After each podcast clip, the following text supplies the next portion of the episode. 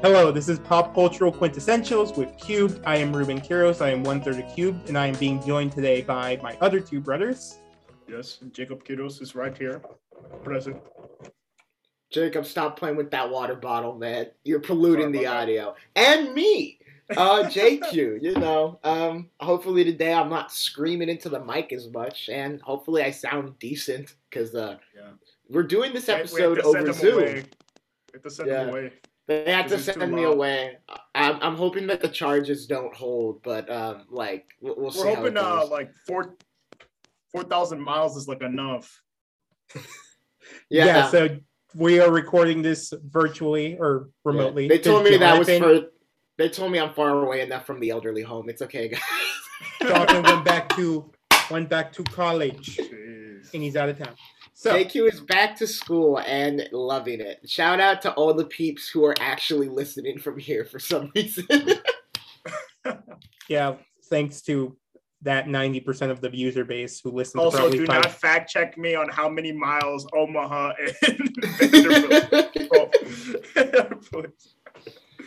all right so one news story to talk about at the beginning of the show um, a new spider-man trilogy was teased Ooh. So Amy Pascal, producer of uh, Sony, used to run the studio before uh, North Korea leaked shit.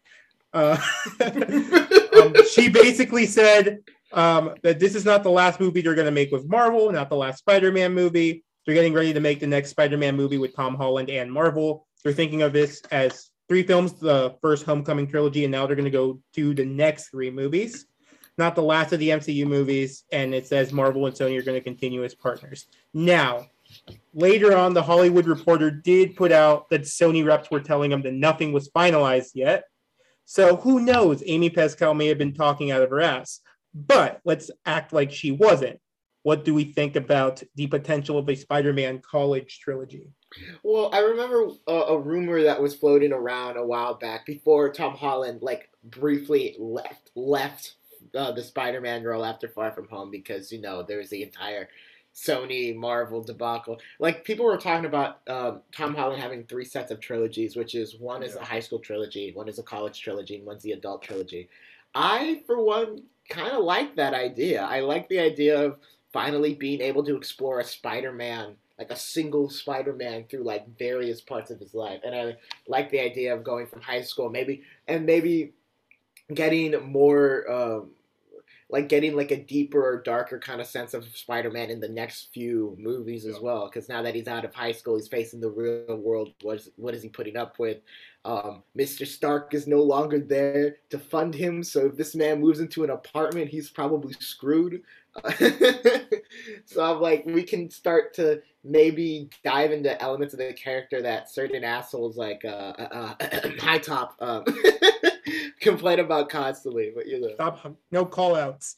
I call out High Top. I'm gonna call out High Top in every one of these episodes until he responds. No. oh my god, yeah. Jacob, what are your thoughts? I'm probably gonna have to send him to him. Yeah, anyway, he'll gonna have to be uh, like, "Hey, bud." yeah, uh, I like I like the idea of three trilogies. I don't know. Um, I I definitely think they should have a darker tone because like the three movies like Tom Holland with Tom Holland are like all uh they they're more like a, a lighter tone and all that stuff.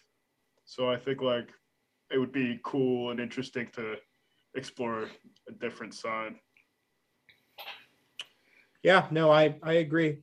Um, it'd be very interesting to get more of that uh, down on his luck Peter Parker because I think that's the direction they'd be heading in in this next trilogy. And you know, give me Wilson Fisk, give me Kingpin, live action Kingpin fighting Spider Man. It is time for that. Um, we need that.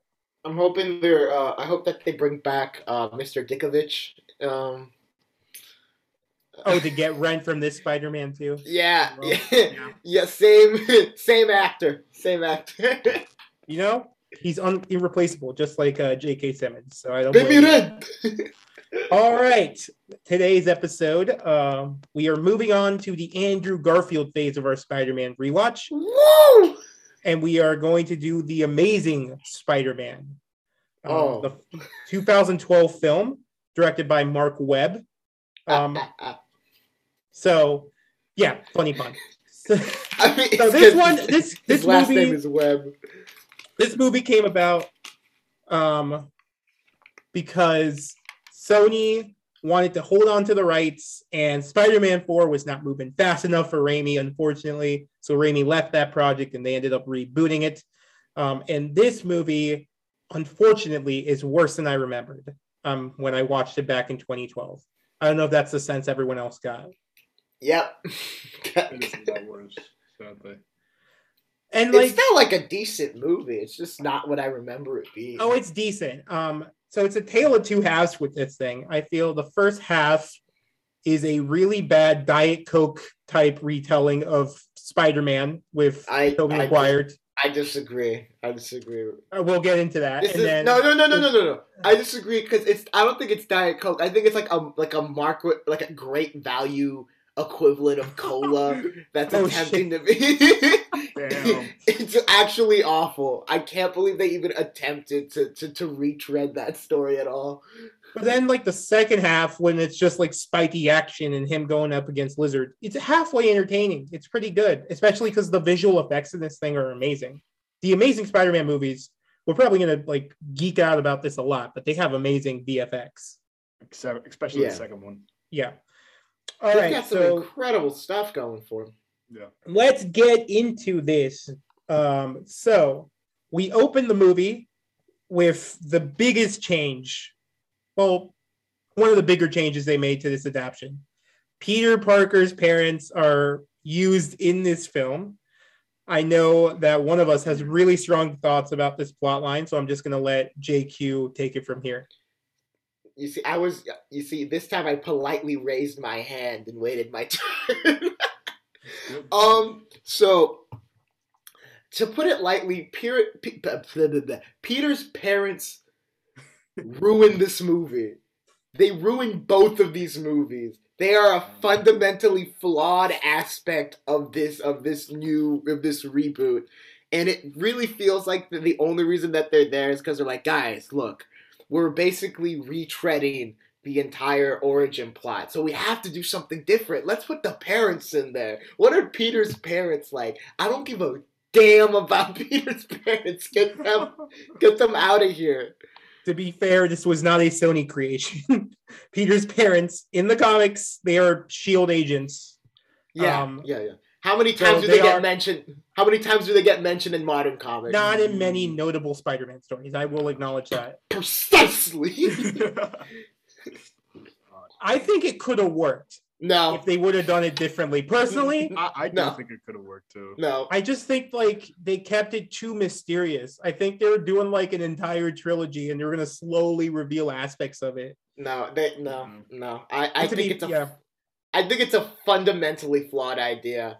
Um, I mean, the I- I- entire idea, if they would have made them spies, I think it would have worked. What they did here, though, is they made them Oscorp scientists. And uh, spoiler alert for the second movie, I guess we're going into that one too a bit. Um, they are, it's revealed that uh, Peter, Peter's dad, um, used his own DNA in the spiders. I mean, that's a whole separate rant I will go on with Yeah. movie two, but it takes away the everyman quality of Spider Man. Ruben, Ruben, Ruben. A rant we will go on. Don't exclude me from this. I'm a. Well, I I- didn't know how you felt. Uh, Ruben, are you serious? No, I'm kidding. I'm kidding. I'm kidding. I think we'll all have a rant uh, in this. Uh, oh, I can't wait to hear Jacob's opinions on, on a certain scene. But I mean, I'm Russian. I'm Russian. Okay. Um, yeah. Right. So, So we have that introduction scene. we move on to Peter Parker in high school. Now, one of my biggest issues with this movie is how they wrote Peter Parker. They wrote him as this too cool for school kid who happens to be smart, but he's also like skateboarding. We get like full ass sequences of Andrew Garfield's Peter Parker skateboarding, which, you know, as I said, a choice, a choice um, that I think sure. was a, a bad choice because it takes away from like the Peter Parker that you like know from the comics who is down on his luck who doesn't seem to like always enjoy like school or how his life is going. We do still get some of that but i feel like adding the skateboarding aspect um takes away from that. I don't know what you guys think Yeah, I was gonna say, and I- I'll move it to Jacob after this because I don't have much to say about this. Well, I do, I, I do have a big opinion about it, but it's like I can summarize it. Essentially, I think, um, I honestly, I I have to disagree to some extent on the way that Peter's written in this movie, and we talked about this prior to the podcast. I. Uh, this might be a controversial opinion, and I might as well just lay it out right now that we're introducing Peter's character. I think Andrew Garfield was the best actor to portray Spider-Man. Um, like, did they give him the material that he needed to actually fully shine in these movies? Not even close. they really, they really did my boy dirty. But the the things that work work so well that it looks like you're you're really experiencing like a comic book panel brought to life. But yeah, the skateboarding thing is dumb. I remember the the first note I wrote as soon as that scene came up was okay. First off, dumb pop culture song. I don't know what that song was, but this movie has a problem with picking with picking its um with picking its pop its its pop songs or Both picking of its them. like yeah I don't I I have my entire opinions on that um, because of my because of my like education in film soundtrack to some degree. But anyway, my point is that other than that, that skateboard scene just felt so weird. I like the moment when he's swinging from chain to chain in that scene. I know we're moving ahead there. Um, Yeah. But like, cause I like that idea of him being like, "Oh yeah, like swinging, I'm getting used to this." But him skateboarding is not Peter Parker. Like, if you removed the skateboarding angle completely, you'd have a, a- like a, a pretty decent Peter. Because Yeah. I think Andrew does awkward really good. I, I love the way he kind of like stutters through his sentences at times. Yeah, he's like he kind of comes off as too cool for school, um, and maybe a little too good looking to be Peter Parker. But and a little like, too old to be Peter Parker. Still, why are we trying to make these twenty-something-year-old kids look like high It's not schoolers? just it's not just Peter Parker though. Like everyone in that school is like they're not high schoolers. I'm No, sorry, Jacob. but it's it, it's worse than the Raimi movies. Don't you Yeah. agree, Jacob? It ha- Yeah, it's no, worse yeah, than I the mean, yeah, it's worse. It's worse. It's worse. Flash Jacob, Thompson you- in this. Yeah. Hold on. He Jacob- looks like a grown ass man. Yes, he does. yes, he does. Jacob, what are your thoughts on Peter Parker's portrayal in this? Um, I mean, I honestly think like the skateboard was a little much, and like considering the fact that it breaks like halfway through the movie, you know, like in that fight in the subway, like there's no point in having it. I don't see the, I don't see the point. There's there's really no point. But I I like I agree with Jonathan. Like I think is uh like that the the shy aspect of uh, Peter Parker like uh, I think Andrew Garfield like captures that pretty well uh, in these movies. So like I I definitely think they did a good job there. Yeah, All right. And now going back to Flash Thompson, which JQ was starting to talk about. Um, best portrayal of Flash Thompson in live Yes. action, I would say. yes, yes. With absolutely. the Homecoming movies, they went the complete opposite direction. They adapted what they see as a modern bully, like this and it short. works. It works. This short little Yeah. kid who like torments Peter. It works. It works. But here, it's the most accurate portrayal of Flash Thompson as he is in the comics. I'd say Like a um, bully with heart. And bully with heart. And I don't know if they did that on purpose because Avi wanted to stick Venom again in this franchise, but didn't get the chance to make Flash Thompson Venom, so he made him more of an anti-hero. But besides the point, it worked. It worked really well in this was, movie. I I really liked him in this movie. Um, yeah, like over and over again, I gotta say he's the best portrayal. Like the closest thing to the comic books is. Um, we'll we'll get to the scene that that that I'm alluding to later, but like. You know when he meets Peter in the hallway, and Peter like slams him against the locker, and he's like, "Dude, I'm sorry, I'm sorry." Like it's just like, oh Yeah. my god, like that moment. The the, the the cast for this movie is incredible, and which is why it's even worse that they wasted all of them. Oscar Oscar winner Emma Stone. No. Martin has Martin Sheen won an Oscar? I he I think he was like at least nominated for Apocalypse Now, No- right? Nominated at least. yeah. Sally Field, I think, nominated. I don't know if she won, but nominated for sure. Sally Field as Aunt May. You got Andrew Garfield, multi-time Academy Award Academy Award nominee. I mean, geez, just those four as your like primarily Yeah.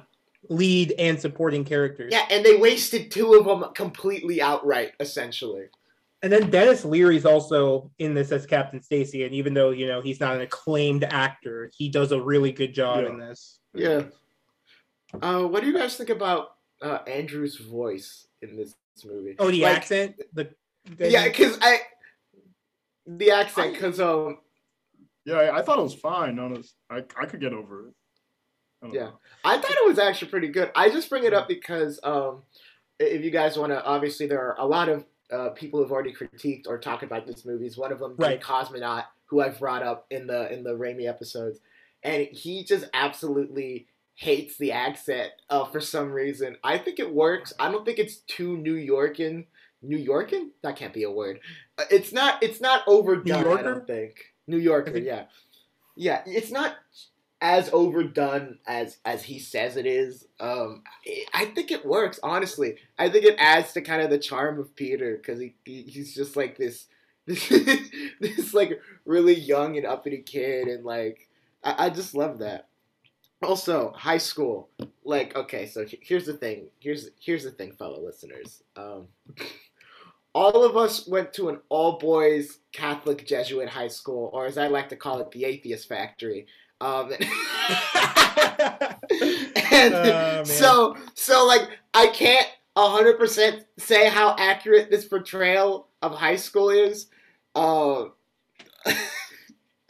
but that introduction scene was just so wacky with some of the things happening. Like the couple making out in the in, in the hallway. That can't be an actual thing. Yeah. That can't actually happen. I want it's probably an actual thing. Leave it. Leave in the comments. Oh wait, no, this is a podcast. send, send, a, send a letter to our the PO box shown on the screen. Wait, shit, it's still a podcast. Okay, shit. My point is, I don't know. I just, I yeah, it's just, ugh, I don't know, man. anyway, moving on to the introduction of uh, Aunt May and and uh, this movie's rendition of Uncle Ben. Mhm. Um, it's a goddamn shame that that Sheen has to compete with Cliff Robertson because goddamn, like there's not much else you can do with that character after what Raimi did. But he did a really good job, I think. You You know know, what he was given. yeah, It was his own angle on it. You know, it was completely different. Now, the, it was written a little differently, but it's like you know Uncle Ben that has more tough love to Peter. Yeah, Li- Little, My- little. no, I. I like the tough love. I just don't think he's given much in this movie before the faded scene. Like he's he's He literally just he doesn't have anything. He's just kind of standing there and he's like, Peter, hello, they brought me back for this reboot because, well, someone's gotta die. you know what I mean? You know, I feel like his screen time compared to Cliff Robertson's screen time would be shockingly close. Like Cliff wasn't in that first movie that much. He had Yeah, a but his- notable, great scene that you needed to set up the entire movie. I acknowledge that, but I feel like their screen time was pretty close. I feel like maybe the issue would be if it's not used properly. Then but technically It's- he's in all three movies, Ruben, for the Raimi. Uh, yeah, that Uncle Ben is in all three movies technically. so yeah. yeah. Yeah, the God, I am I am probably gonna get shit for this opinion. Um, oh boy. especially from uh, a certain uh, YouTuber named after a shoe.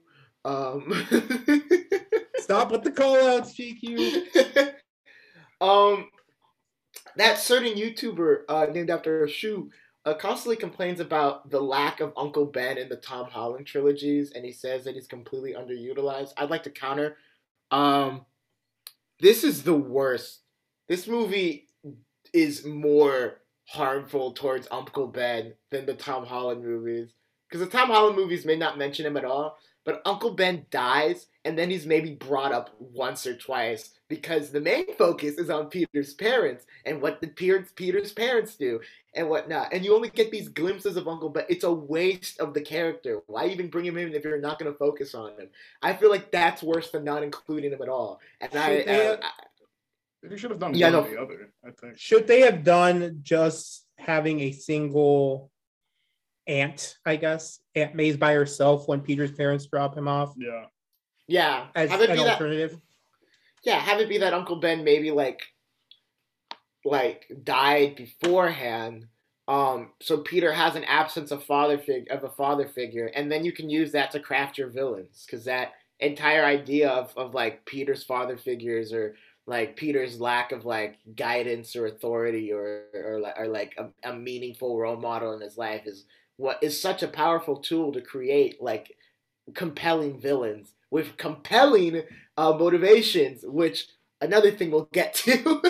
Yeah, let's, let's save the lizard talk for, for a little later. Yeah. Um, the big issue I think with this first chunk of the movie is everyone makes stupid ass decisions. yeah. So Peter, the way he gets towards the radioactive spider is going to ultimately give him his powers is Okay, wait, wait, wait, wait. Before you get to that, before you get Yeah. to that, I'd like to point out that Peter Parker uh, stole some Latinos' chance of rising to the top. Uh, that man, you know what I'm talking. That man got dragged. All right, they saw that he was brown and they said, "Nah, fam, get the hell out of here." I am upset about that. I am legitimately upset that Peter was just like he saw that happen and he was just like, "Well." That we could have got a Latino Spider Man, is what I'm saying. That man could have wandered into the spider room, got it bitten. we got half Latino Spider-Man, baby, Miles Morales. Let's go, Miles. All right, they try. Jacob, anything to add before I go to? No, no, I mean, I don't really have anything to add there. I mean, he just what, what he just like. You want me to talk about like how he gets into that room? You know what? Yeah, you can go All right, off. all Go right. off on that. So like, uh, he's like on this tour, like with Gwen Stacy, right? He sneaks onto the tour. He sneaks onto the tour as someone else, right? Steals some Latinos' chance of rising to the top. Steals the Latino's name name tag. Although it is possible the Latino would have followed the rules and not gone into Exactly. the room with the radioactive Okay, spiders. that's true. And to be fair, Andrew Garfield did, did play, play a Brazilian in the social network. So maybe, I mean, maybe he looks Hispanic. You know what I mean? It could guess, easily uh, confuse. We're all shade different shades, JQ. Let your Alright. true Anyway, he, uh, Takes a little detour off the tour, or off the, off, yeah, you know what I mean. That was kind of redundant anyway. He A goes into detour, if you will. Yeah, detour. Yeah, God, shut up. I'm on fire today. All right, he goes into this room full of like. Does it have like spider webs in it, or just? It just spiders? has a Yeah. bunch of spiders in containers. In- And he's just like following. He basically runs into what's that scientist's name, or at least the actor. It's God, Jonathan. Do you have the name of the actor? Um, Isn't that the Bollywood Dr. guy that died a few years ago?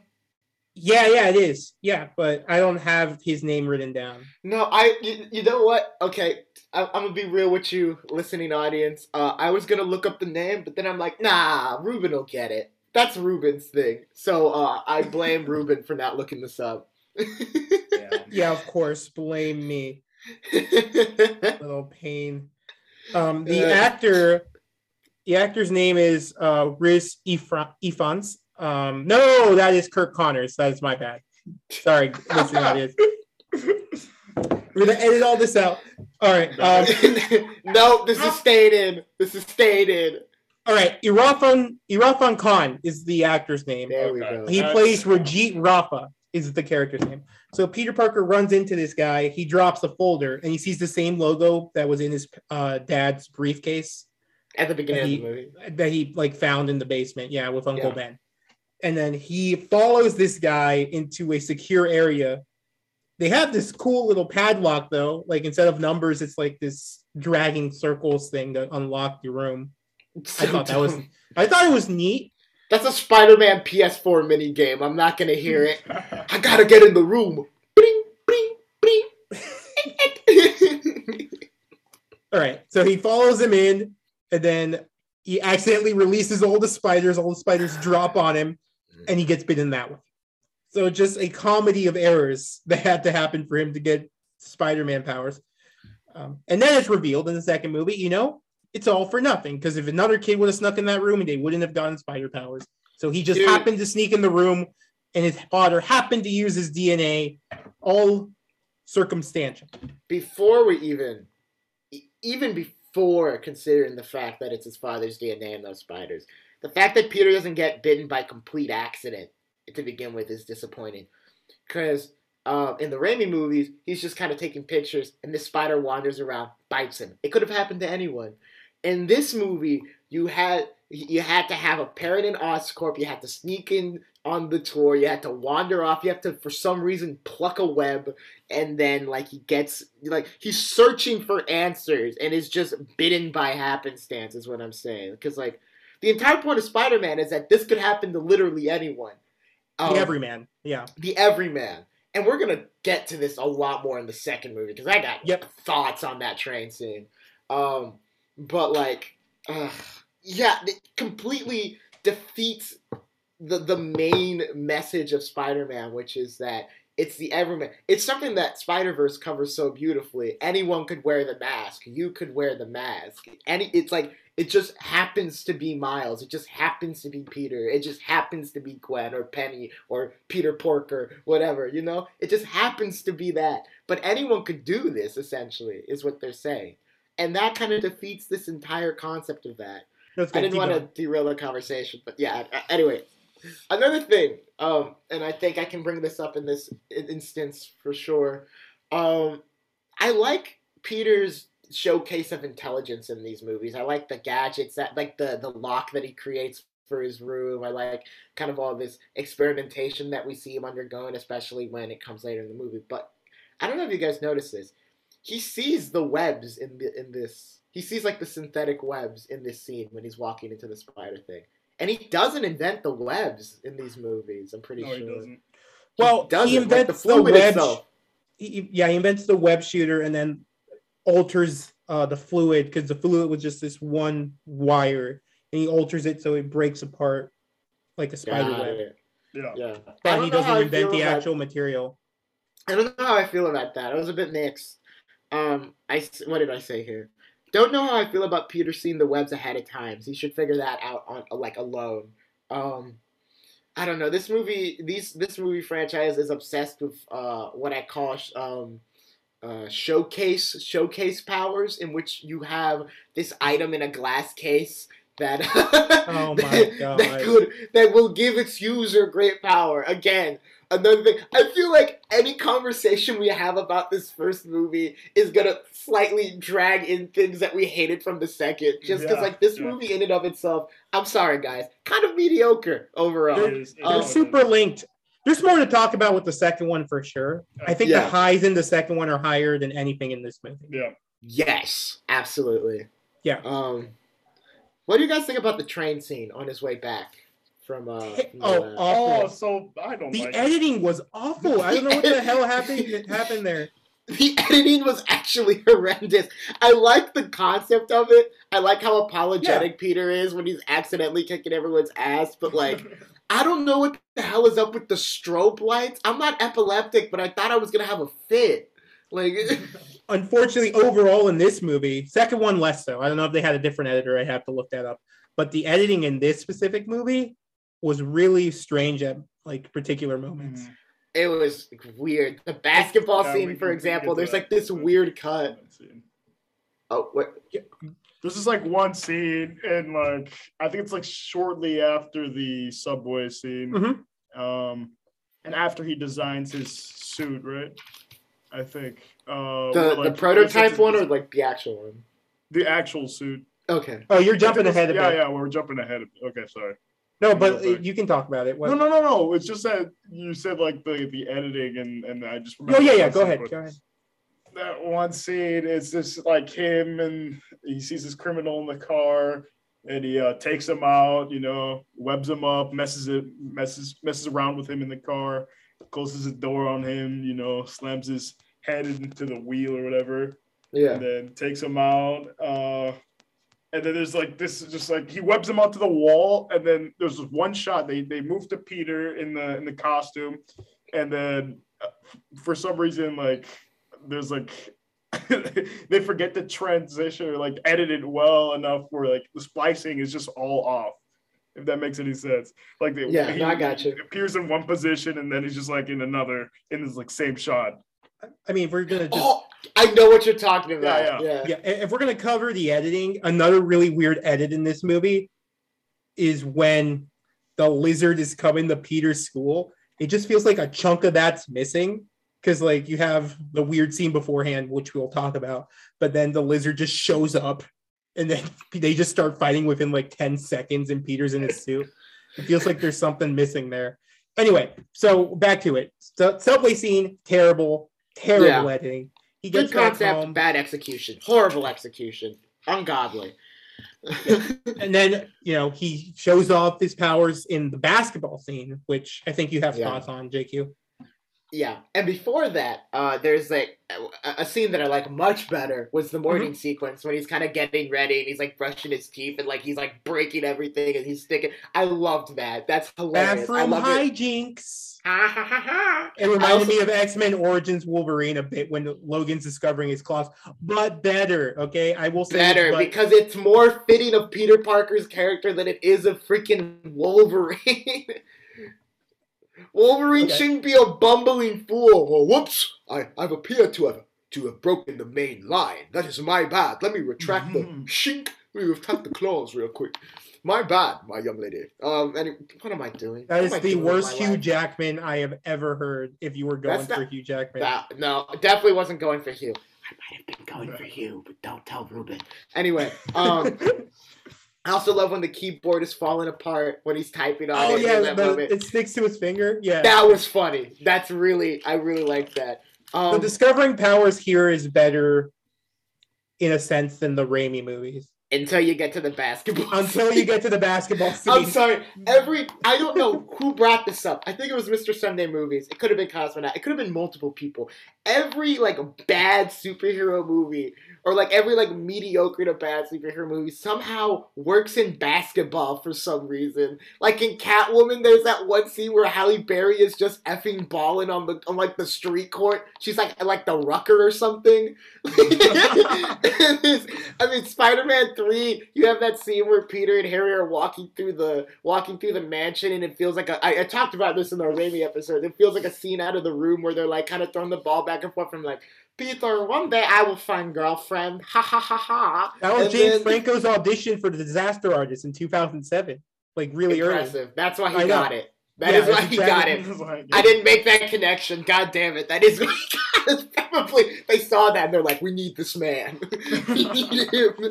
Um, what's another one? Steel? Shaquille O'Neal Steel? He- He's a basketball player, a though. You have to stick You have to basketball stick in there. basketball. Uh, I never could get the free throws. There's that one moment at the end of Steel. I know I'm moving. We're talking about different universe, everything. Yeah, where oh, no, but where he has a grenade and he's like he's like, Steal, throw it through there. He's like, I'm always bad at the free throws. I can't make it. And then they take like 20 seconds for for, for him to kind of like set up his shot, in which time the grenade should have exploded and killed both of them. so funny. my, my point is that basketball in a superhero movie, bad idea, will always end up in absolute cheese. Um, you know, also, the scene for some reason made me appreciate, and I wrote it here. It made me appreciate so much more uh, the the Holland um, the Holland movies. Um, I can't remember who directed them. I keep forgetting. What's his name? Jon Watts. Jon Watts. Um, the use of the high school cast in the Holland movies is so good. Yeah, I love yeah. how, how like the high school is integrated. You get a little bit of everyone. In this scene, it became just so painfully obvious just how much nothing these char- these high school characters were. This scene, and then when the lizard attacks the, the high school, like you have so much potential with Flash and with all these other kids whose names I literally don't know. They You don't have this- names. exactly They're extras. you have this environment to play in, and I don't know why Holland Holland's movies are the only ones that took advantage of the high school completely. Because even Raimi's movies, it was just Flash and then his goons. Like, Well, you only have like high school scenes in the first movie for like 20 minutes. Yeah. But I think the last scene Yeah. in the high school is when he beats up Flash. After that, It he's not in the high school again. Yeah. Yeah. That's it. yeah, but you they had you have. My point being here is that you have so much potential for an ensemble cast here, and you just don't use it. And when you do use it, it's Peter playing like freaking doing like a Julius Erving dunk from like the three point line and breaking the backboard. And there's another weird edit in that moment when he breaks the backboard and then lands on the ground. There's like a strange freaking cut. And then there's the bubble gum pop that like the cliche bubble gum Yeah. pop as he's in the air. that entire scene, yeah, it, it just feels like a little it even I get it. I mean, maybe Peter Parker was going through a moment, but it does feel a little too much out of character for him. Yeah. But again, maybe this is a completely different Peter Parker and it fits that Peter Parker, the too cool for school Peter Parker. He would show off these powers. Um, so after that, uh, we get uh, Peter and Gwen getting together finally. I Um, love these two. I Yeah. listen, listen, guys, listen, listen, listen, listen. Get close, get real close to them. Get, get no, not not. I'm talking to the audience. Ruben, stay the hell away, guys. Get get closer, get closer, get closer. Listen. This relationship is very good. All right, I don't care what anyone says, contrary to the fact. This is like for me at least the best like Peter love interest dynamic that we've seen so far. Um, and Zendaya and, and Holland are alright, and I mean, you guys already know about my opinions on on Dunst and Maguire, so we don't have Oh, to get so back into. Bad Yeah. man. I. Oh It does, it's like this was a total upgrade compared to that I was- relationship. it was like such a breath of fresh air. There were so many things in this movie where I'm like, why are you trying to like ride on the coattails of Raimi right now? You're not gonna do any better. And then like the relationship comes on, and it's like these two actors, more so than anything, have a lot more chemistry, and they and they work a lot better together. And Ruben, I know you had a, a point about Marc Webb as a director to Yes, make here yes. about yeah. Yeah. So just like how Raimi excelled at the horror elements of his movies, Marc Webb had a background in romantic comedy since he came from 500 Days of Summer before doing these Spider-Man movies, and you can tell this is his wheelhouse. This is his strength. Um, he knows how to direct uh, ban- banter between uh, romantic partners, I guess. Yeah, The and and, two, and plus, it doesn't help that. Oh, wait, well, it does help that the chemistry between these two off the charts.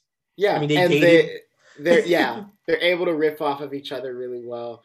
Um, like yeah, I just I like the dynamic. Um, what was I gonna say? Also, weird thing uh, that scene because in that scene, Uncle Ben is present because he's telling like Yes. he's telling Peter off about showing off to Flash, which I don't understand why he's more angry about Peter humiliating Flash than he is about him breaking the back. Did you? He's like, it's, like, it's so stupid to me. It's like, did you, Peter? Did you just two hand jam on that boy? Did you? did you? Did you drive it to the? Did you drive it down the paint on that boy? I'm ashamed of you. It's like, dude, he literally like broke Peter's camera. All he did was dunk on him. Like, why are you so upset? Exactly. I think it's because the school was paying for the backboard. They said No, so. but That's no. why. Yeah, but it's so dumb. He's like, I don't care about the backboard. What I care about is the fact that, you, like, I don't know. Characters just have in this movie, and we're gonna get to the, the Uncle Ben scene later. And I know Jacob's raring to go on that. Um, but like, characters will just get angry or upset for like the stupidest things. And this is one of those moments where like the, the, the writing wasn't strong enough around like the reaction or the event wasn't strong enough around the reaction to like justify that because like for example in the Raimi movies and of course we're gonna see a lot of I'm gonna compare these a lot to the other Spider-Man movie guys. I mean that's just the point of this podcast. So if you're listening and you're annoyed by that high top. Oh I'm sorry. Anyway the point is in the Raimi movies like Peter literally beats up Flash. Like he punches the shit out of him. All right that's why like uncle ben gets angry because he's like it's not it's not just that he humiliated flash it's that he like hurt flash in this movie, he doesn't hurt Flash. He just he kind of bumps into him like on the drive like, uh, on the drive in like like he's freaking Kendrick Perkins or some shit. And then he Dude, dunks. he break the glass though. that doesn't that, that's not that's It's not the- why Uncle Ben was angry though. It's the emotional aspect of the bullying, though. Like he doesn't want Peter to be that type of person. I think is what it comes down to. I, Anyway. I still think it's so dumb. to move on, unless anyone else has any other thoughts. Okay, so we get to the skateboarding scene. We talked about it. Awful. Um, then we get to the dynamic, which I want to go off on a bit. Dr. Curt Connors and Peter Parker. So Curt Connors was a friend of Richard Parker's, uh, Peter's father. So Peter shows up to his house, um, tells him he's Which he should have done in the first place. Why didn't he go to his house directly? Why didn't he go to Oscorp and steal some Latinos chance of rising to the top? He you know why he needed to get the powers. He needed to be stupid. so dumb. People, it's like you said, people make decisions in this movie that make no effing sense. So yeah, he gives he gives Connor basically the equation that his father had to genetically modify animals, right? So then he is working with Connors, and they break through. They develop the serum that's going to act like a lizard and help Doctor Connors regrow his arm. My After issue killing- here, After killing several holographic rats in the process. yes, my issue here is that this is this was set up to be Peter Parker and a mentor, and the mentor is someone who's connected to Peter Parker, and he betrays Peter Parker, and that's supposed to lead to some distress. That does not happen here.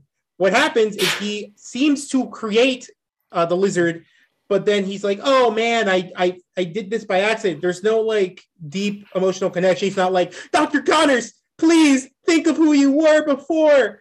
It's not. It is a bad version of the Spider-Man PS4 game Yeah. where he works for Doc, Doctor. Well, Otto Octavius. They developed the arms because Dr. Otto Octavius, just like Curt Connors in this movie, has an ailment. His is a neurological uh, ailment.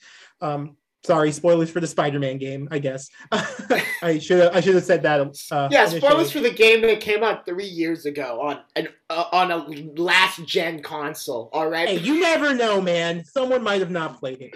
So anyway, the entire impetus of Peter's character, his entire arc in this thing, is trying to get through to Otto Octavius because Otto Octavius was his hero, and they build it up really well.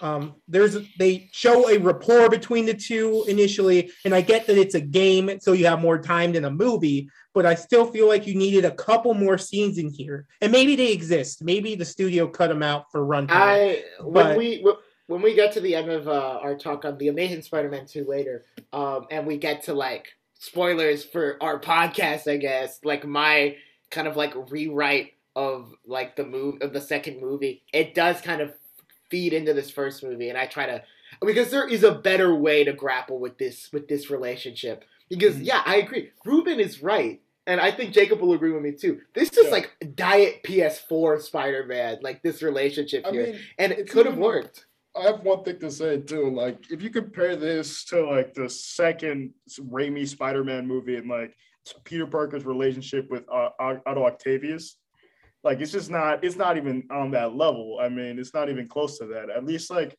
I think like the pacing in this movie also like hinders from the relationships like being formed between the characters.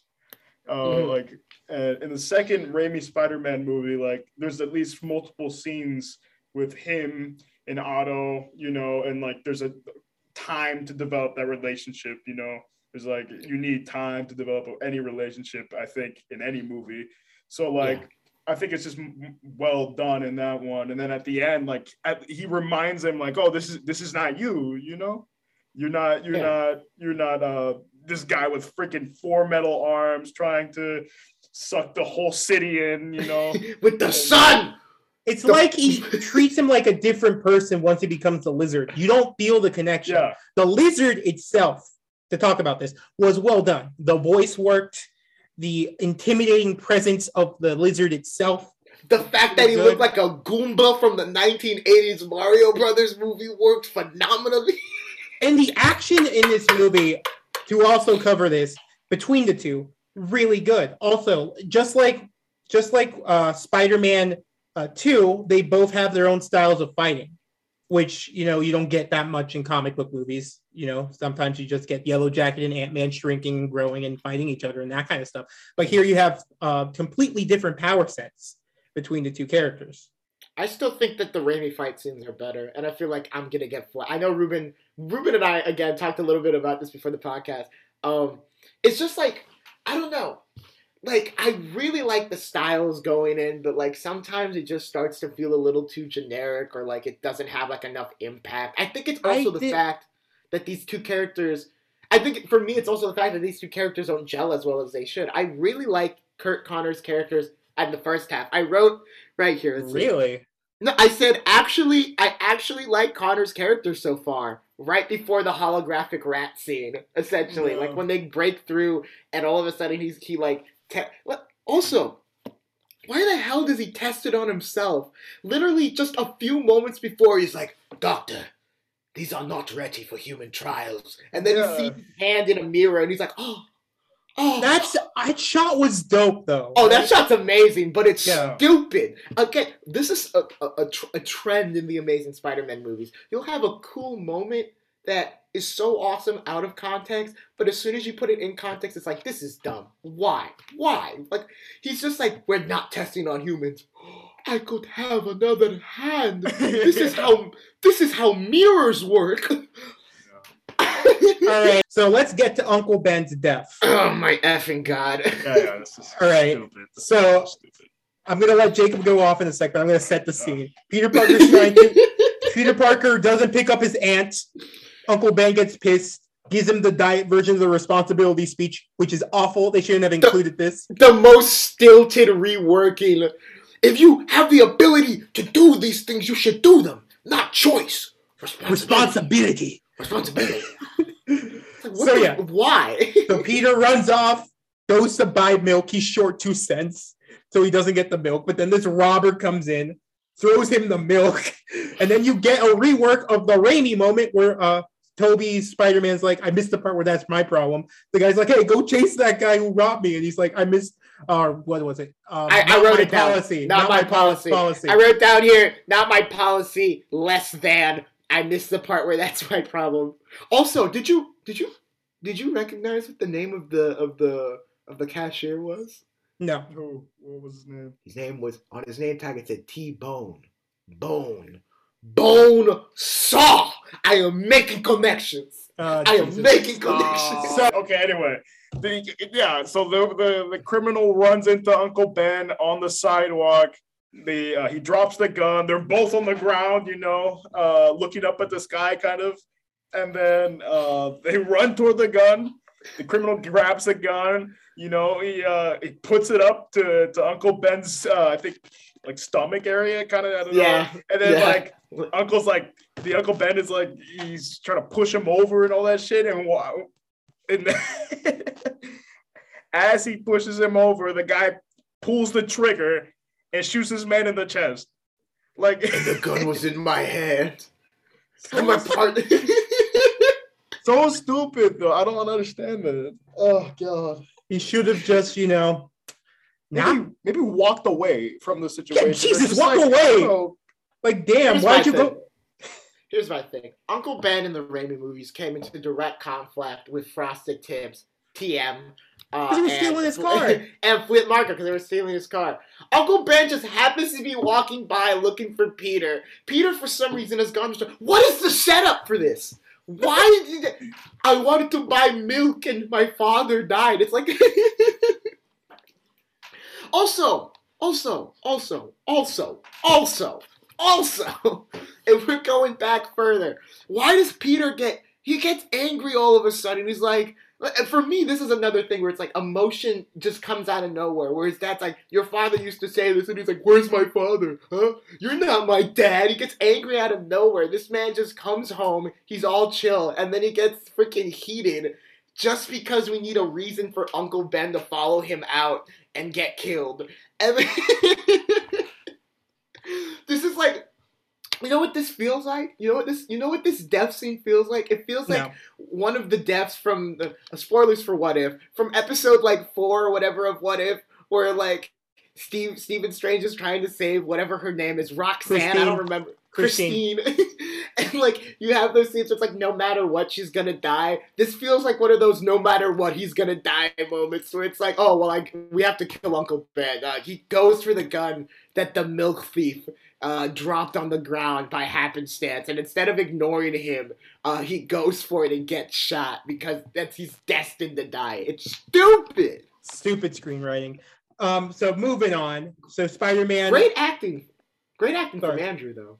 Yes, hundred percent. So Peters tries taking revenge. He goes hunting people who look similar. One of the scenes is that car scene Jacob was talking about earlier. But then you know he goes hunting as a revenge plot. I don't know how I feel about this personally. I think it works kind of No. because Tobey Tobey was hunting because of revenge. Um, I feel like it worked. I I don't know. Why don't you think it works, Jacob? No. No, no, no, no, no, no. This is ass. All right, all right. Oh my god, I'm getting heated already. What, what is wrong with me? Here's the problem with this, all right? In Raimi's movies, um, this is like a brief moment. Like he does that and he's like, this isn't what I'm supposed to be. I should be better. He doesn't become encouraged to become Spider-Man to hunt down the uh, his uncle's killer. He becomes encouraged to become Spider-Man because he's like, he was right. I had a responsibility to do this and I have to do this. He literally develops a suit and goes out and starts being a vigilante for the purposes of getting revenge. That one scene where Captain Stacy is talking about like, oh, he's a menace. He's like, yeah, he's right. Captain He is, Stacy's yeah. hundred percent right. Oh, I he's like wrote not that down. even Yeah. wrong. No, he's not. It's like But you feel like that like irks him though. It irks him. I feel like that scene I is think- building towards um him realizing what he's doing is wrong, you know? I think what it should have been is that in that scene where, um, in that scene where you have uh, a, a Peter chasing after the car thief, like the car thief like somehow gets away in the car and he's chasing after him, and that causes an accident on the bridge that causes the cars to start falling off. And instead of pursuing the car thief, he goes back and helps those people, and he's like, "This is what it means to be a hero." He shouldn't. He should not be step by step in the beginning working as Spider-Man for the sole purpose of revenge. He's not helping the city. It's not noble. There's no responsibility there. He doesn't grow on his own. He only they they, they have they like okay, we have to make him feel bad, so we'll have him meet Gwen's parents even though they haven't even started dating, which as someone who's been dating for a year, let me tell you, do not meet the parents before the sixth month. All right? Who the frick does that shit? Hmm. The, it's so dumb though. Why is it Captain Stacy's words that push him? Why is it like the lizard destroying the bridge that pushes him? Everything should be related to the fact. Everything should be connected to this to this fact of the uncle's killer because in the end they just dropped the thread completely, They Like- do. just out of nowhere. And it would have made sense. It would have made sense if they did what I said they did. If I, if I did what they suggest they did, and you have the car thief cause that car accident in the bridge and cause those cars to go over, because then Peter's like, I caused that. I Like I could have let those people die, or I could have kept pursuing this dude. Why am I gonna keep pursuing this? There's no point in pursuing people who look like my uncle's killer in the hopes of finding him. This is what I'm here for. My responsibility is to help the people of New York. That's what it should be. That's what Spider Man should be. What we have here is not Spider Man until like later in the movie, which is a Okay. waste of Andrew Garfield. But getting to the scene where he becomes Spider-Man though, on the bridge, in the movie version, where the lizard is chasing his boss because he's all pissed and throwing cars off the bridge. The scene where he he, 'cause he tested it on himself like a dumbass. Yes. The the scene where he saves the kid from the car is quintessential Spider-Man. Um, he's trying to comfort the kid. Um, he's you know he's failing, but like he's finding different avenues of success. I mean, it's so Spider-Man. Um, Dude, um, what did I write here? Love the moment where Spider Man saves a kid. Such a genuine Spider Man moment. This is comic book Spider Man. Put on the mask, it'll give you strength. I love that scene. That scene is phenomenal. That's you see, because I was getting heated while watching the movie. I was getting as heated as I am now watching the movie and seeing this stuff go down and being like, okay, this dude is just a menace. Like I agree with Jameson. In the second movie, this man started out as a straight up menace.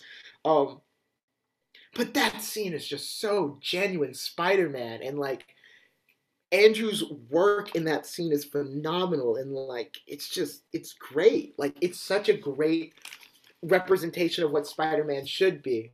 Like I don't know. Jacob, what And do then you when think, he- man? Of of that scene Yeah. of like him like saving the kid off the bridge. Yeah. I, I think it's um it's uh it's yeah yeah it's it's really what Spider-Man should be and all in one scene, you know what I mean? Helping the the citizens out whenever there's trouble. I mean that's that's the point. He's a friendly neighborhood Spider-Man, right?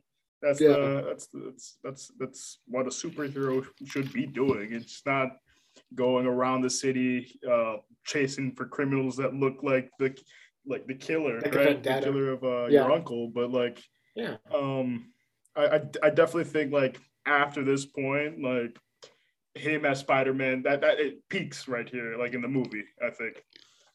Yeah. when he gives the kid back to his parent and then the parent asks him who you are and he says i'm spider-man it is the equivalent of batman saying i am batman you're like i completely bu- believe this he is spider-man now he has Yeah. become this character I'm like, all Right. right, I can forgive everything that came before. I can forgive the fact that you were close hand web. Did you guys notice that when he was webbing up the the car thief? He wasn't doing this. He was just like his fists were closed. He was doing some of this shit. Yeah. That's so i did not weird. notice that honestly Really? um anyway so to speed run through all of this Yeah. gwen finds out peter's spider-man Which I don't know uh, how Peter- I feel about. I think it it's good in the sense that it's different. They Yeah. had to do a different dynamic here than what they did in the Raimi trilogy, and his love interests or someone close to him, knowing he's Spider-Man, creates a Yeah. unique dynamic that I think helps carry the second half of the movie. Yeah. So there's the football scene where he throws the football at the upright, and I was like, why? Why include a football and a basketball scene? And why would Peter out himself like this? Someone is going to find out he's Spider-Man. I loved that football moment a lot more than the basketball moment, just because it was brief, it was quick, it got the point, it got the point across, and it was funny. And you could have just done that and just cut the basketball scene entirely, honestly. Okay. So another great scene is when he goes to Captain Stacy and tries to get him to go after the lizard. And Captain Stacy says, quote, Do I look like the mayor of Tokyo to you? So when good. he tells him that uh, there's a lizard man running around. The Which- man is such. I love how his first counter to Peter saying that it's Dr. Connors is nepotism. He's like, Dr. Connors just wrote my daughter a, a, a, a great letter of recommendation. I cried. I can't pursue this man criminally. I would devalue that. He He does, does, do it. he, He does, does do it. listen. He does, does end up listen. listening in the end. Yeah. All right. So then Peter follows the lizard into the sewers. Um, the one aspect of the scene I want to point out is him playing video games after shooting all the webs. I mean, that's just Spider Man That was very to a. T, yeah. just Mhm. like trying to kill time on like a stakeout. But the lizard, like I said, intimidating. The shot where the tail comes down, um, yeah. really good. And does he control lizards though? no. I, I think they're just attracted to him. I honestly I don't think he control. You said you said that you think it's like a cut plot line that he controls lizards. I think Yeah. it's just that. I think it's literally just that. Um, I, I I think it's just that like they're just attracted to him. Um, also that cut is definitely infected, right? Oh, I mean, Gwen Stacy cleans it out. That's quintessential Spider-Man as well. Yeah. Him going and Yeah. having the girlfriend clean out the wound. I mean, that's something Yeah. like straight out. But I mean, this man book. got sliced and then flew through sewer water. There is no way you can get to that in time. Oh, that shit is infected. I don't want to hear it. Um, God, what, there was something else I wanted to say about this. Um, I think it's kind of dumb the way that both Peter and Connors find out each other's identities. I oh think my it's god! so it's so dumb. Connors and I wrote this too. Connors is such a like a believable character in the first half, and then he gets injected, and he's like, everyone needs to be turned into lizards, and he's like, Peter confronts him, and he's like, the li-, he's like, how would you hunt down a lizard, Doctor Connors? The lizard. They are apex predators. Beautiful creature. You know, there's a new species in New York. Beautiful creature, huge. I, I think it's quite intriguing. It's like, yeah, you're definitely the lizard, dude. Why are you talking like this? Why are you an evil? Why are you an evil scientist all of a sudden? And then Peter don't that. stupidly, stupidly takes a camera that has his name on it to this thing sewer. At least rip the name off before you're gonna use the camera. Property of Peter Parker. Peter Parker. Oh my god. So dumb. The, the, we, we, we, were, we were talking about the Raimi movie and how amazing the pacing was in that first movie and how you get this movie makes me appreciate the pacing of that first Raimi movie so much more because they move plot lines at about the same speed in this movie, but it's done so like incompetently that it's like it, it, it's just stupid. It's like okay, this is how Peter finds out that Curt Connors is a lizard. This is how Curt Connor finds out that he's Spider Man. Compare that moment to the Green Goblin and Spider Man finding out each other's identities in the in the in the uh in, in the Raimi's movie, and it's like it's night and day. Like it, this is just this is inept writing. I don't know if I can blame the if I have to blame the writers or the studio for interfering with the writers, but this is horrible writing. Also, Gwen is seventeen. If you Yeah. can believe that. Yes, yes. Emma Stone, I wrote that down as well. Emma Stone Emma- did not look 17. She's not 17. I'm sorry. not at that point. But Denis Leary and Emma Stone do have a good father-daughter chemistry with each other. I like that. scene. I wanted more of that. Uh, My main, one of my main complaints about this movie, and I think I missed it at the beginning, was just like I wish they would have taken time to develop more of the dynamics outside of Gwen and Spider Man. Like the Ben, the Ben May Peter dynamic at home, I feel like could have been explored a bit more, a bit more deeply, or at least in like one scene that's a bit more emotionally impactful. Um, I think May and Peter's uh, relationship throughout this movie is kind of weak. They don't they don't really interact as much. They're every time that they do though, it's so good, which just makes me upset at how poorly they they utilize Sally Field. Like you have an actress of Sally Field's caliber, and you push her to the complete sidelines in this movie. Like, and I feel like that's just a re- that's a repetitive occurrence in this movie. The same thing with with Martin Sheen. All right. So next scene here is the lizard in the sewers, um, and we get Marc Webb's rendition of Willem Dafoe's Green Goblin, basically. I love how in that scene, uh, in his head, he's like, "I'm not the one who needs help." You know, he says to himself in his head, alone, in an evil, echoey voice. Um, why does every Spider-Man villain have to talk to themselves? Is my know. real question here. Makes no sense. Although, you know, the makeup when he's like In, in the sewers, right at this point, Yeah. it's Yeah. pretty good. Like the facial green makeup they have on it. Oh yeah, I mean, I guess. it's great. I I think the makeup in general in this movie looks really good. I Oh, it's mentioned good. this before, but like the scene where Dr. Connors gets his arm back, Yeah, that looked really good visually. I think they did some practical stuff there. I haven't double checked. that looked excellent. Like, honest to God, it looked really good. Jacob, what are um, your thoughts on the lizard as a character in this film? El Lagarto is my favorite villain. I'm not gonna lie, he's he's what he's up there. He's up there on the with the with the uh Doc Ox and what you don't like you don't like the lizard? I can't tell if you're being sarcastic or not. I am not being sarcastic. I actually like the lizard as a as a, No. as a character.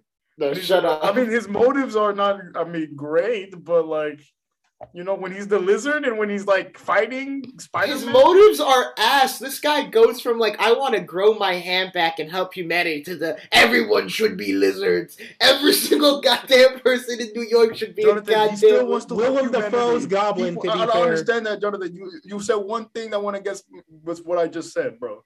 Like, he still wants to help humanity. You kidding me? Turning everyone into lizards is only a better. That that only helps people. You kidding? no, it does. No? No, doesn't. tell me, tell me you don't want a tail. Jesus. Who what? No, I don't want a tail. What would I use it for? It's appendage.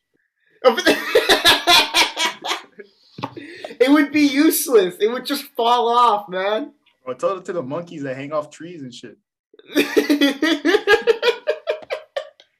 Damn. This is a, I can't I can't argue with this man. He's too his, his logic is His too logic flawless. is flawless. his Everyone logic is would too want a good. tail. Everyone would want a tail if they were a lizard. JD's right. Exactly. I want to be a lizard if I could. Exactly.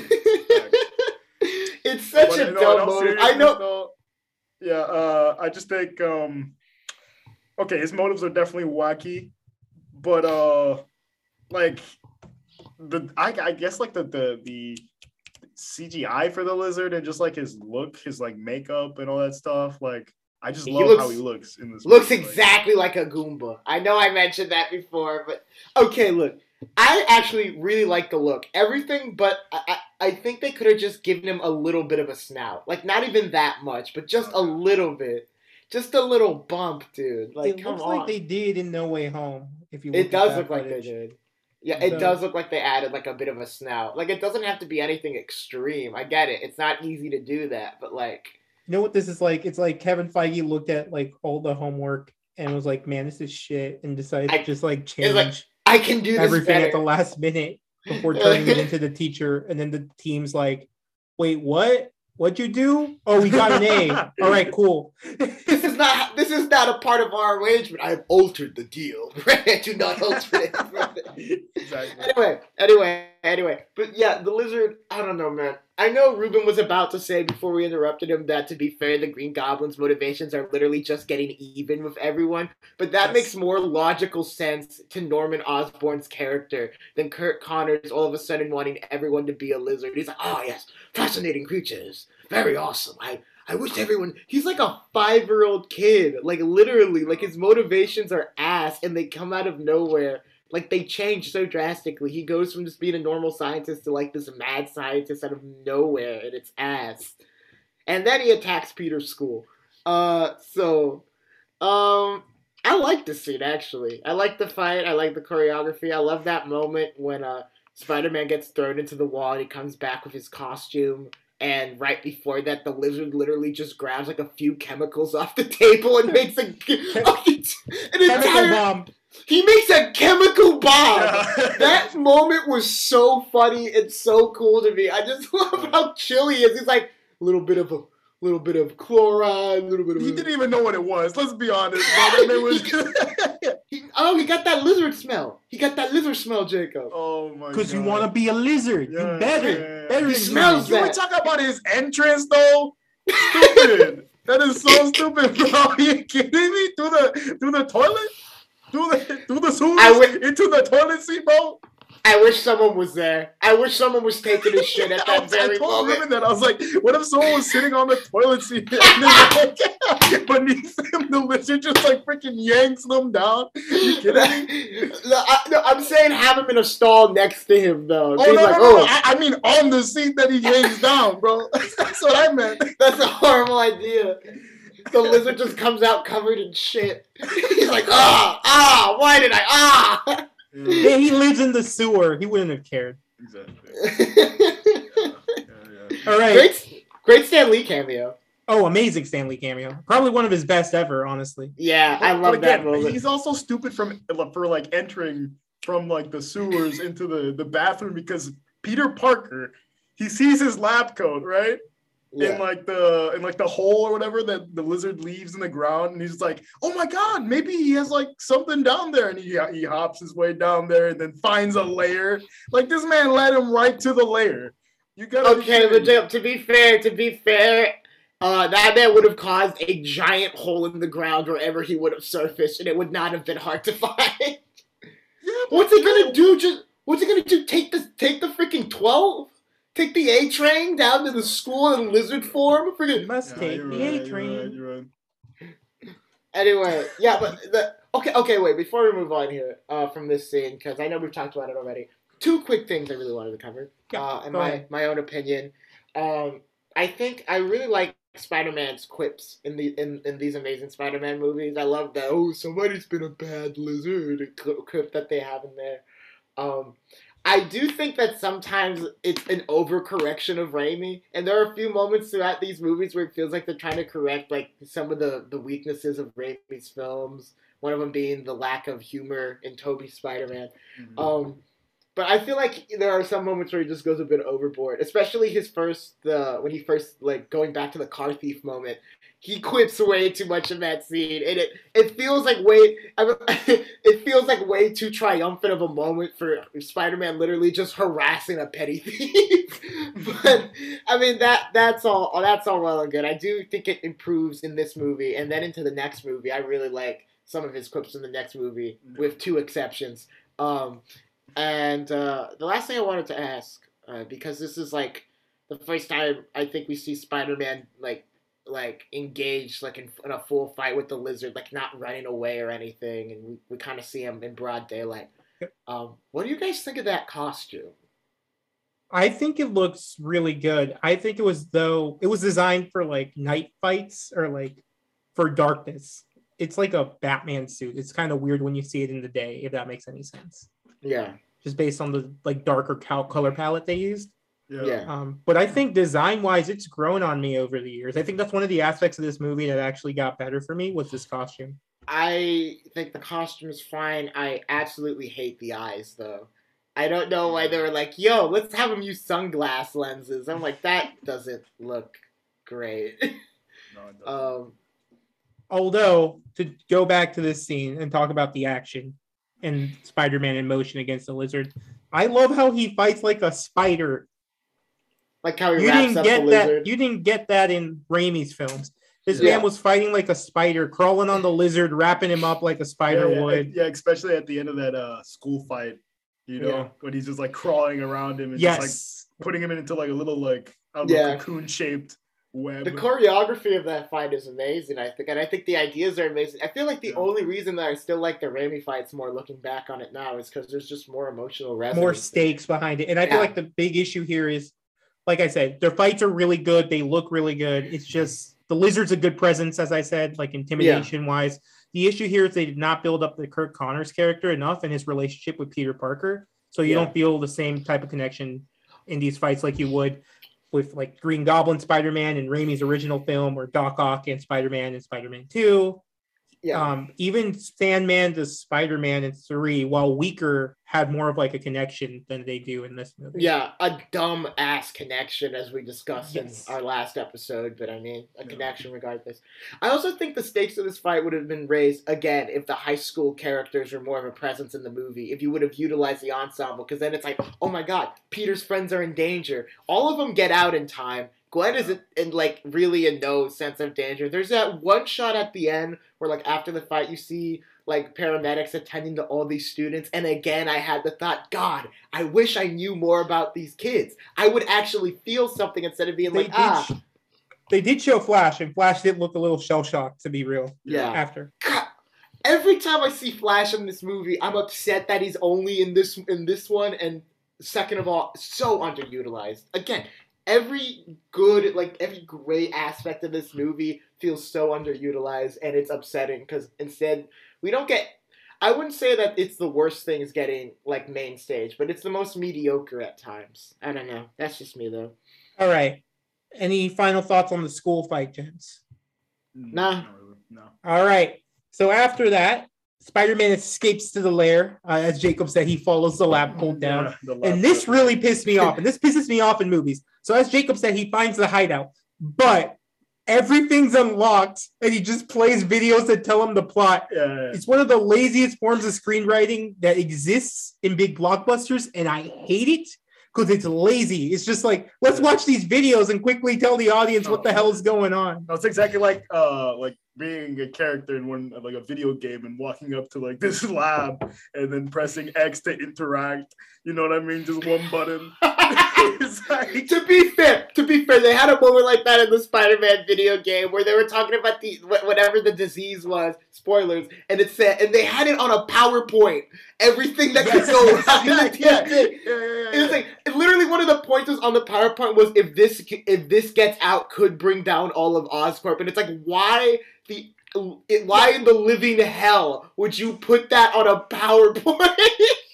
why would other thing that they have in that game, everyone apparently has these tape recorders. They record their thoughts. Yeah, yeah. lying around.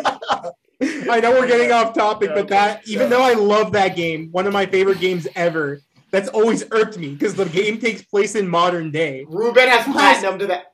Ruben has platinum that game three times. He's a, he's a loser. But hey, ladies. Twice, twice, you little bastard, twice. All right, get let's get back to the movie. Oh. Um, let's see. Okay, I the love how- lizard's goddamn plan. I know we've like beat around the bush Yeah, with it yeah. a couple times during the podcast. Well, god damn it. Turn everyone into lizards. I'm going to turn all these effers into lizards, and that is my gift to them. It's a I'm half-baked plan, bro. Like, straight up. ass. It's, It's ass. ass, It's ass. man. You know what I realized this time around? That third act, I'm not gonna lie, the third act stakes and the and the third act tension, it sucks. That Yeah. third act is does not have anything going for it emotionally. They didn't show. Okay, so go into the third act now. They didn't show the people he turned into lizards. You feel no stakes. You see the beginnings of their transformation, Yeah. but you don't see them as lizards. So that doesn't build the stakes. I know that them turning into lizards sucks, but you still have to show them turning into lizards. It to would have been so stakes. cool if if um if if Spider Man um had to fight some lizards on ground level. Is what I'm saying. They didn't have that in the budget. Yes. Yeah. Or give me no, Cap- but that's what. Where are the Captain stakes? Stacy. Him Yeah, Captain where are the Stacy stakes? He's just he's just swinging around trying to get to the building in time. Like there's like no Well, he got shot in the- in the leg. Remember? that man totally ignored Captain. Stacy. Hold your fire. Ignored. Boom, baby. All right. So as the lizard's coming out Got his ass. and throwing throwing his lizard turning bombs, I wrote this down. Um, he did. They did do a quick homage to his comic book that I really liked. They showed. I wish. Why did he rip it off? Why did he rip it off? because he got shot by SWAT like 200 times. Yeah. Also, yeah, regeneration my ass. There is no way in hell he survives that. My man got shot in the head too. he definitely got shot in the head. You hear him screaming like ah! Blood come out of him, and then he like drops dead on the floor. He should be dead. He should be dead. I don't care. I don't freaking care about regeneration. I don't care about better than human. That man got like 12 rounds of machine gun fire emptied into him and he just heals up and he's fine. Okay. Also, also, also, you know, go, talking about the third act. Yeah. Um, that's the only time that I agreed with like the the with Oscorp um as a company when they're Oh, really? when they're like when when no because in the big beginning when Curt was like ah that machine it we could release the polio vaccine in the air I'm like yeah that is a horrible idea who created that that is literally like that is a war crime waiting to happen is what I wrote in my notes Oh, the Gemini machine, right? Is that what it was? Yes. called? Yeah, yeah. I don't know what it. I don't care what it. Was. It was I- such an. It's a conceptually as scientists, you shouldn't be making shit like that.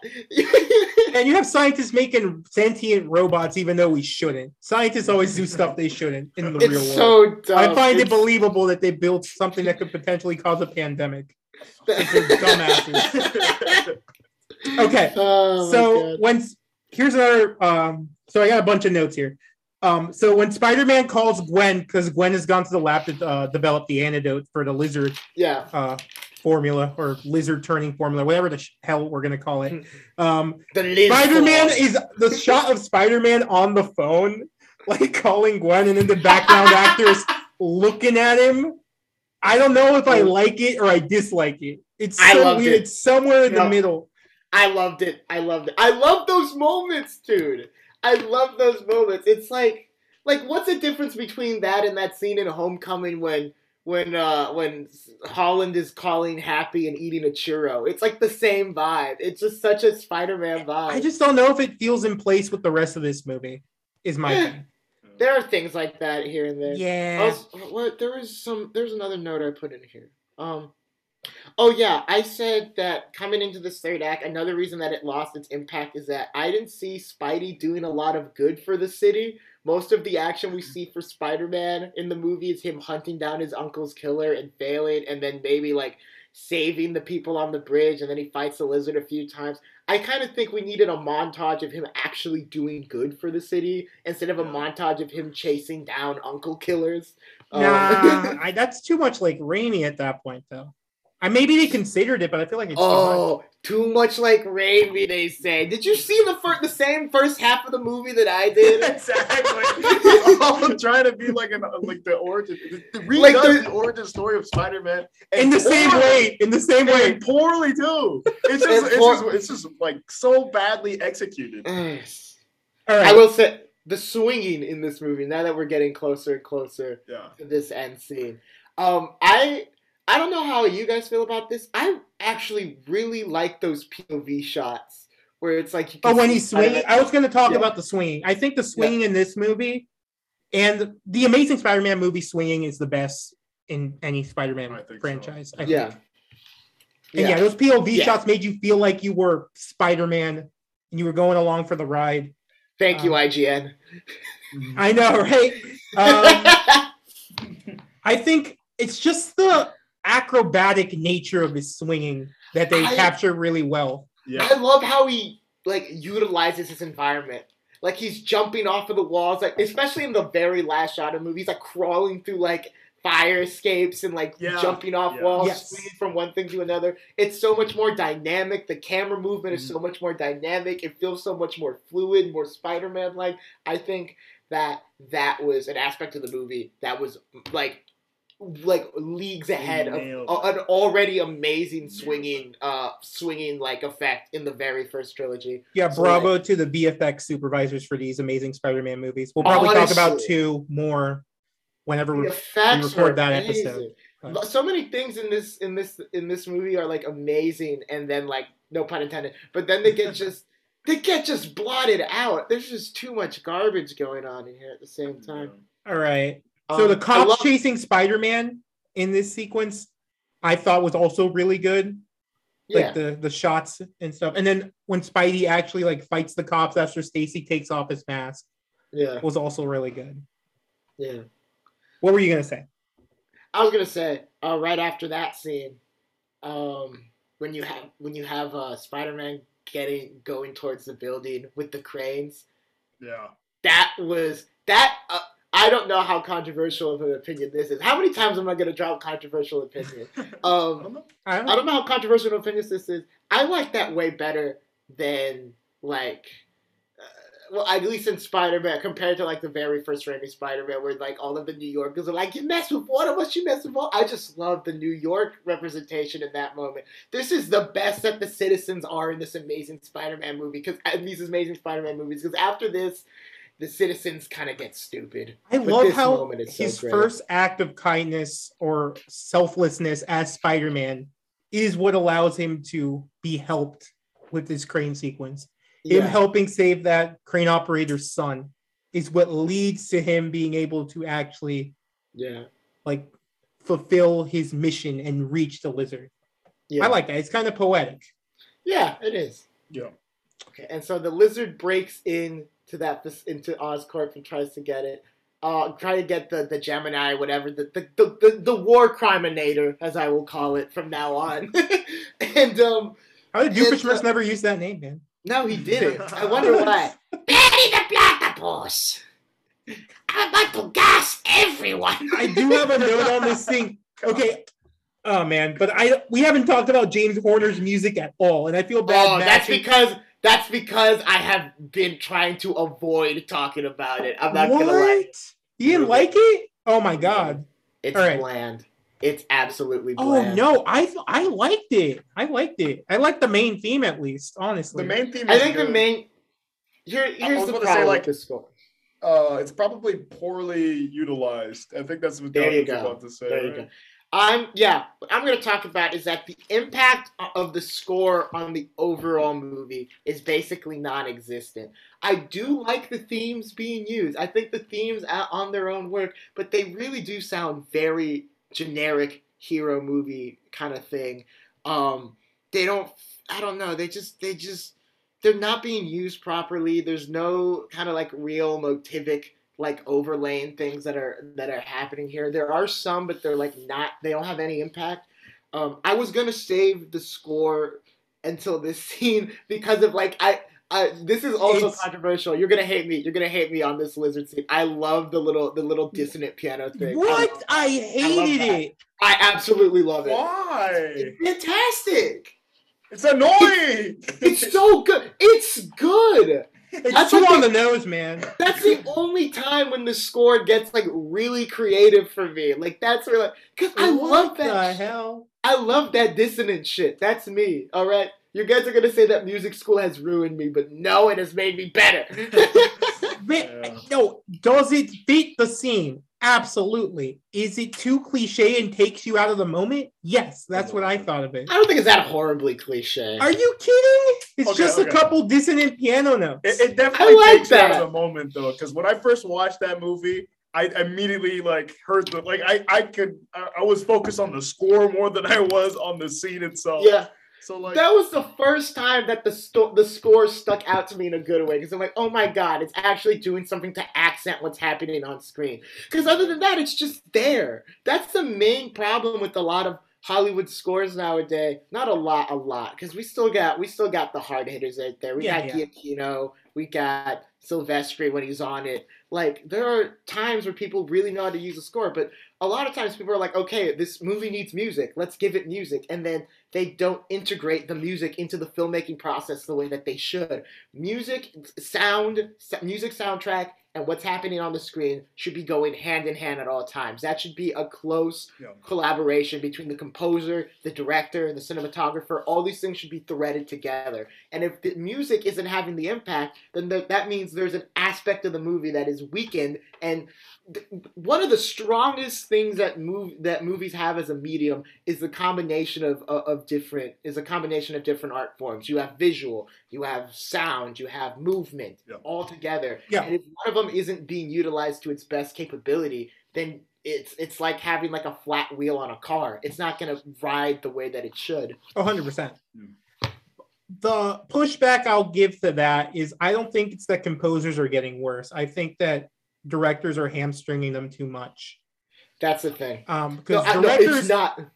because It's not the directors, composers. the directors come in with uh, soundtracks from other movies. They lay over their scenes since Cat editing music. is so easy nowadays with like a Mhm. computer.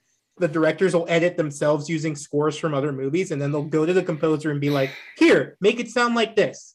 And Yeah, we- That's the issue, honestly. Uh, The issue is the get- composer isn't allowed to be creative and look at the story and say, okay, what belongs here? No, the director is telling the composer, here's what I think belongs here, and this is how you have to do it. So follow what I did already. yeah. And I think that's the big Yeah. issue. Don't get me started. Oh, I know we could go off, but Don't get me started on temp music. Temp music is the death of, of, of, of cinema scoring honestly, at the we will probably do a full episode on music in movies because I feel like we could both. I could give a Yeah. perspective, but you have a completely different perspective than I do. Yeah, we I, you you know a, a, a lot more about film I think than I do. Like I, I I have my fair share, but I know a lot more about music, utilizing music, music soundtrack because of a few classes I took in, Yeah. in college so far. But yeah, um, but yeah, it's nothing against James Horner. I think he did a fine job of, of writing themes and writing potential motifs throughout this. I It's think the main theme- being used. when it's used, the main theme works. I feel like when Yeah. it's used with Spider-Man swinging, especially jumping ahead because I had this in the notes. The final swing of Ah. James Horner's music, Mhm. brilliant there. Yeah. Like it gave me goosebumps watching the movie. But we can talk about the final swing more in a sec. Let's finish talking Yeah. about the end battle here. So the Lizard and Spider-Man fight.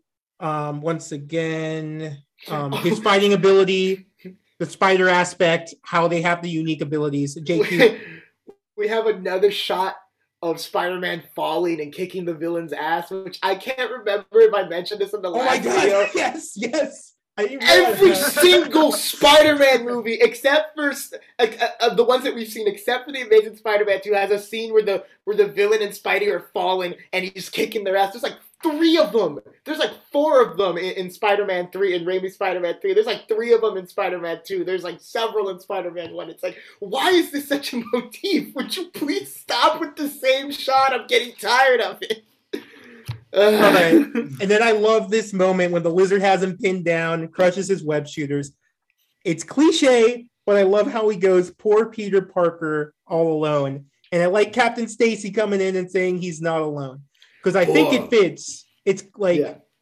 it may be cheesy, but I think I it like really works Yeah. with the growth those two characters have had with one another. Poor Peter Parker picked a pack of prickly peppers, a prickly pack of prickly peppers, and Peter Parker, Pe- Peter Parker, poor Peter, Peter, Peter. I okay, and then Losing my and then the lizard um, stabs Captain Stacy, um, and Spider-Man's able to change out the uh, antidote for the lizard turning formula, whatever we're calling it. Um, I, I love told the the little Liz grin. form. I love the grin the lizard does when the thing shoots in the air. Yeah. I wrote this down. It's I don't know why. It's just like the VFX face for whatever reason, like the way it contorted, it just stood out to me. so.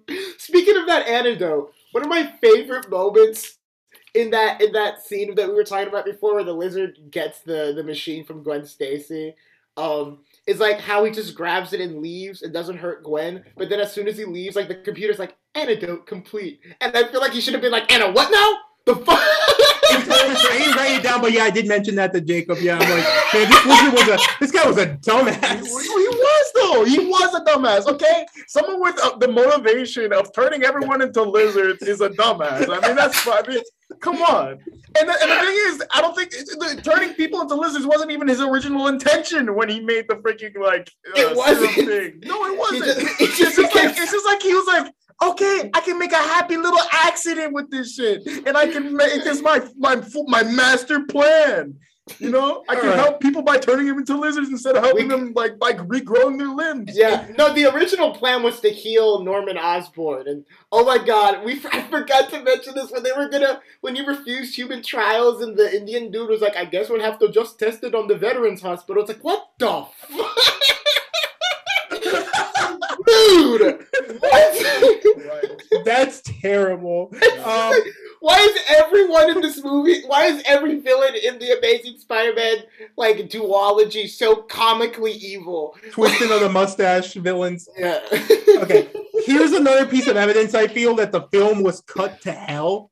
So the lizard um, falls down. Spider-Man falls along with the Gemini machine and the uh, Yeah. antenna. But then he reverts to Connors and catches Peter, saves him still, even though he ruined his plan. I feel like there were more scenes like like building up this relationship. It feels like it's paying off something that's not in this movie, if that makes sense. Yeah. Um, and then okay, going to Captain Stacy's death. Um, he They makes were yeah, he makes Peter promise um to leave Gwen out of his Spider-Man escapades. He should have Um, listened. Should have listened. Denis Leary's finest hour in this movie, honestly. It always stuck in my head as a kid. I, I don't know why, but he acted Yeah. it really well, I feel. Yeah, I, I think I think it's also Andrew in that scene again. Phenomenal act. Andrew is. I think. Look, Andrew's I like. amazing. I. I like. I like Tom Holland. Yeah, right. I think Maguire's good for what he does. Andrew is the. I think arguably the best actor we've had to portray Spider-Man. Look, no, look, not even. I'm not saying. I'm not saying the best Spider-Man. The best actor, like oh, 100%. outside of. oh, the I agree. I agree. Yeah, He's yeah, been yeah. nominated for an Oscar already. He's gonna get it again this year, probably. I haven't watched Tick Tick Boom I yet, but I still hear need to watch Tick Tick Boom. You need to watch it. I hear he's really good in it. Okay, so we cut back to the Parker residence, and I wrote this down because it's hilarious. So there, there's a news report of Curt Connors uh, being taken to prison, and it says Curt Connors is now beyond behind bars, and it's like the curtains are covering Curt Connors. So I'm like, this is too on the nose, man. I get I guess it's curtains for Curt. the curtains look like bars. They made the curtains look like bars, Yeah, yeah. so it looked like he Oh. was behind bars, literally. So Okay. dumb. And here, once again, I think this Aunt May knows he's Spider Man. All right, they don't pay this off in the second movie, but come on, he shows up, beat up the hell, injured, and they silently look at each other. He pulls out the egg, the eggs, and they hug. I feel like she has to have like some sort of inkling that he's Spider Maybe a bit. I have written for this scene uh, again. They underutilize an actress of Sally Field's caliber horribly. Aunt May is hardly present in this movie. Everyone in this cast is being wasted. They're not being used to their full potential. Honestly, honestly, you look look no farther than Martin Sheen to see how this movie failed, how this movie's writers failed its actors. Like honestly, Yeah. they, Yeah. they these actors were ready for so much more, and they wanted to give so much more, and it's so clear in their performance of the material that they're given. And you should have had rewrites after you you saw what you were working with, and been like, okay, no, we can give them more. They can handle more. But they did give him some because then you get the Gwen Peter scene and then Emma and Andrew after uh, Captain Stacy's funeral and their little breakup scene. Yeah, I mean, that just shows you how good these two actors were. yeah. And it makes sense how much they've been nominated at this point. Both of them, Emma's won. Like looking back at this now, you're like, oh, it makes sense. They're they're amazing. Yeah, this is the same person who played Oscar-winning role Cruella in the 2020. Very funny. No, she's winning the Oscar this year. Everyone, Yeah, yeah. everyone's pulling for Kristen Stewart as Diana Spencer. Bullshit. But this again is like another parallel to like the Raimi trilogy because like in the first movie, again, um, um MJ and Peter like they're they're like they they they understand that they love each other, but they're like, oh no, and Peter like pushes her away, right? Mhm. Again, for some reason, I don't know why they like doing this in the first movie of the of the trilogies, but like Peter just has the tendency to push his love interest away at the end of the movie. I wish, honestly, I do wish he would have. And this is something we'll talk about in my in my TASM two rewrite. But I wish that what it would have been is that he would have like ignored Captain Stacy from the get go and just kind of like lived with that with Oh, that it's- inkling in his head. They screwed up with the ending. They shouldn't have gotten Oh, yeah. Oh. back together. I think Marc Webb and everyone realized that, like, because it doesn't work. Because Yeah. what would have made sense is that this breakup scene happens, and then you cut to the final. You cut the Uncle Ben's voicemail, which is really good, done by uh Michael Sheen, or it's yeah, the Martin- voicemail, Martin Sheen. Michael Sheen. Michael Sheen. Martin Sheen, the voice, Uncle Ben's voicemail, really good, really powerful stuff. And then you cut to the then you cut to the final swing. You don't show the promises shit, which pisses me off. I think I hate that, but I think they should just not have broken up in the first place, and Peter just because well, this is something we'll talk about later. Yeah. This is just because of the way that the second movie then carries on with this plot line. If we're talking about this movie on its own, they should have stayed separated. If that was going to be the if that was going to be the path they were going to take, they should. have Okay, so final swing, I think the best of the franchise, right? Yeah. Also, mean- that. Or that like any I- fran- any Spider-Man franchise, I should say. Uh, almost. It was immediately outdone by the next movie's opening, though. But as like movie close, I guess. Oh yeah, yeah, yeah. Um, I was gonna say this right before that scene starts, where you see New York, the New York skyline through his lens, and then it zooms out. What? They're saved. They saved all the best shots of this movie for this final swing. Honest to God, there were so many amazing moments in And that in that scene. The very final shot where it like freezes and he shoots the web out slowly. It's so as good. it goes to credits. Magnifique. It's so good. Magnifique. I Also, wish that was you- the last impression of this movie, but then there's that dumbass post-credit scene in this movie. Oh shit! I didn't even watch. There's a that. mid-credit scene. Um, it's that stupid guy with the hat. You don't know his name in this, but the guy who shows up at the end of the second one, he's like asking Lizard, "Did you tell the boy about his father?" Oh, and I the lizard's like, "You should that. leave him alone." I forgot about that. I I literally just stopped watching that app as soon as that website. I don't blame you. I don't blame you. But yeah, they did set up. They did set up the sequel. All right, Oh Jacob. Any final thoughts on the final sequences of this movie or final swing? Uh, like I think we touched on this earlier, but like just like the the display of of Spider-Man swinging, and then also like using his surroundings more to like just like I don't know more effectively like move through the city. You know, like bouncing off the walls and stuff like that. Uh, I think Jonathan said something about going through the fire escapes and stuff like that. That stuff, I, I don't know. That that's something that the other trilogies just haven't done right, I guess. Him launching right. himself out of the crane was also really cool. Oh yeah. yeah, yeah. The We've seen sequence. we've seen the slingshot move from from Tobey Spider-Man, but the fact that he did it through like this like that tube, dude, it was I don't like know that. like a launch, launching like of a sled almost. Yeah, it's just I don't know that last that last swinging scene just made me geek the hell out. Like, Yeah. All right, boys. Um, any final thoughts on this movie. Both uh, Amazing Spider-Man movies end with monologues from uh, dead people. I did notice that after watching it. I think, unfortunately for Andrew's uh, Spider-Man, I feel like it would have probably continued if they would have kept going through the series. All right, Did you so believe that they were gonna bring Captain Stacy back to life? By the way, and no, they were gonna do the such a- cl- they were gonna do the effing clone saga. I'll- I'll- mistake. Mis- With- literally the the most hated spot. Wait, no, that's a lie. What? No, they were uh, gonna bring. Gwen and Captain Stacy back. They were gonna do like the full ass clone saga. Yes, I was gonna say. I was gonna say the worst Spider-Man comics, but second worst, right next to one one more day. careful. They might actually homage some of that in the new movie. Oh God, this is a, a message to Kevin Feige. If I see a single inkling of one more day in this, I am going to find your place of residence and I am going to slap you. All right, boys. Final scores for this first Amazing Spider-Man movie out of ten. Hmm. Jacob, you go first. I'm gonna say uh, six and a half or seven. Okay, Maybe. JQ.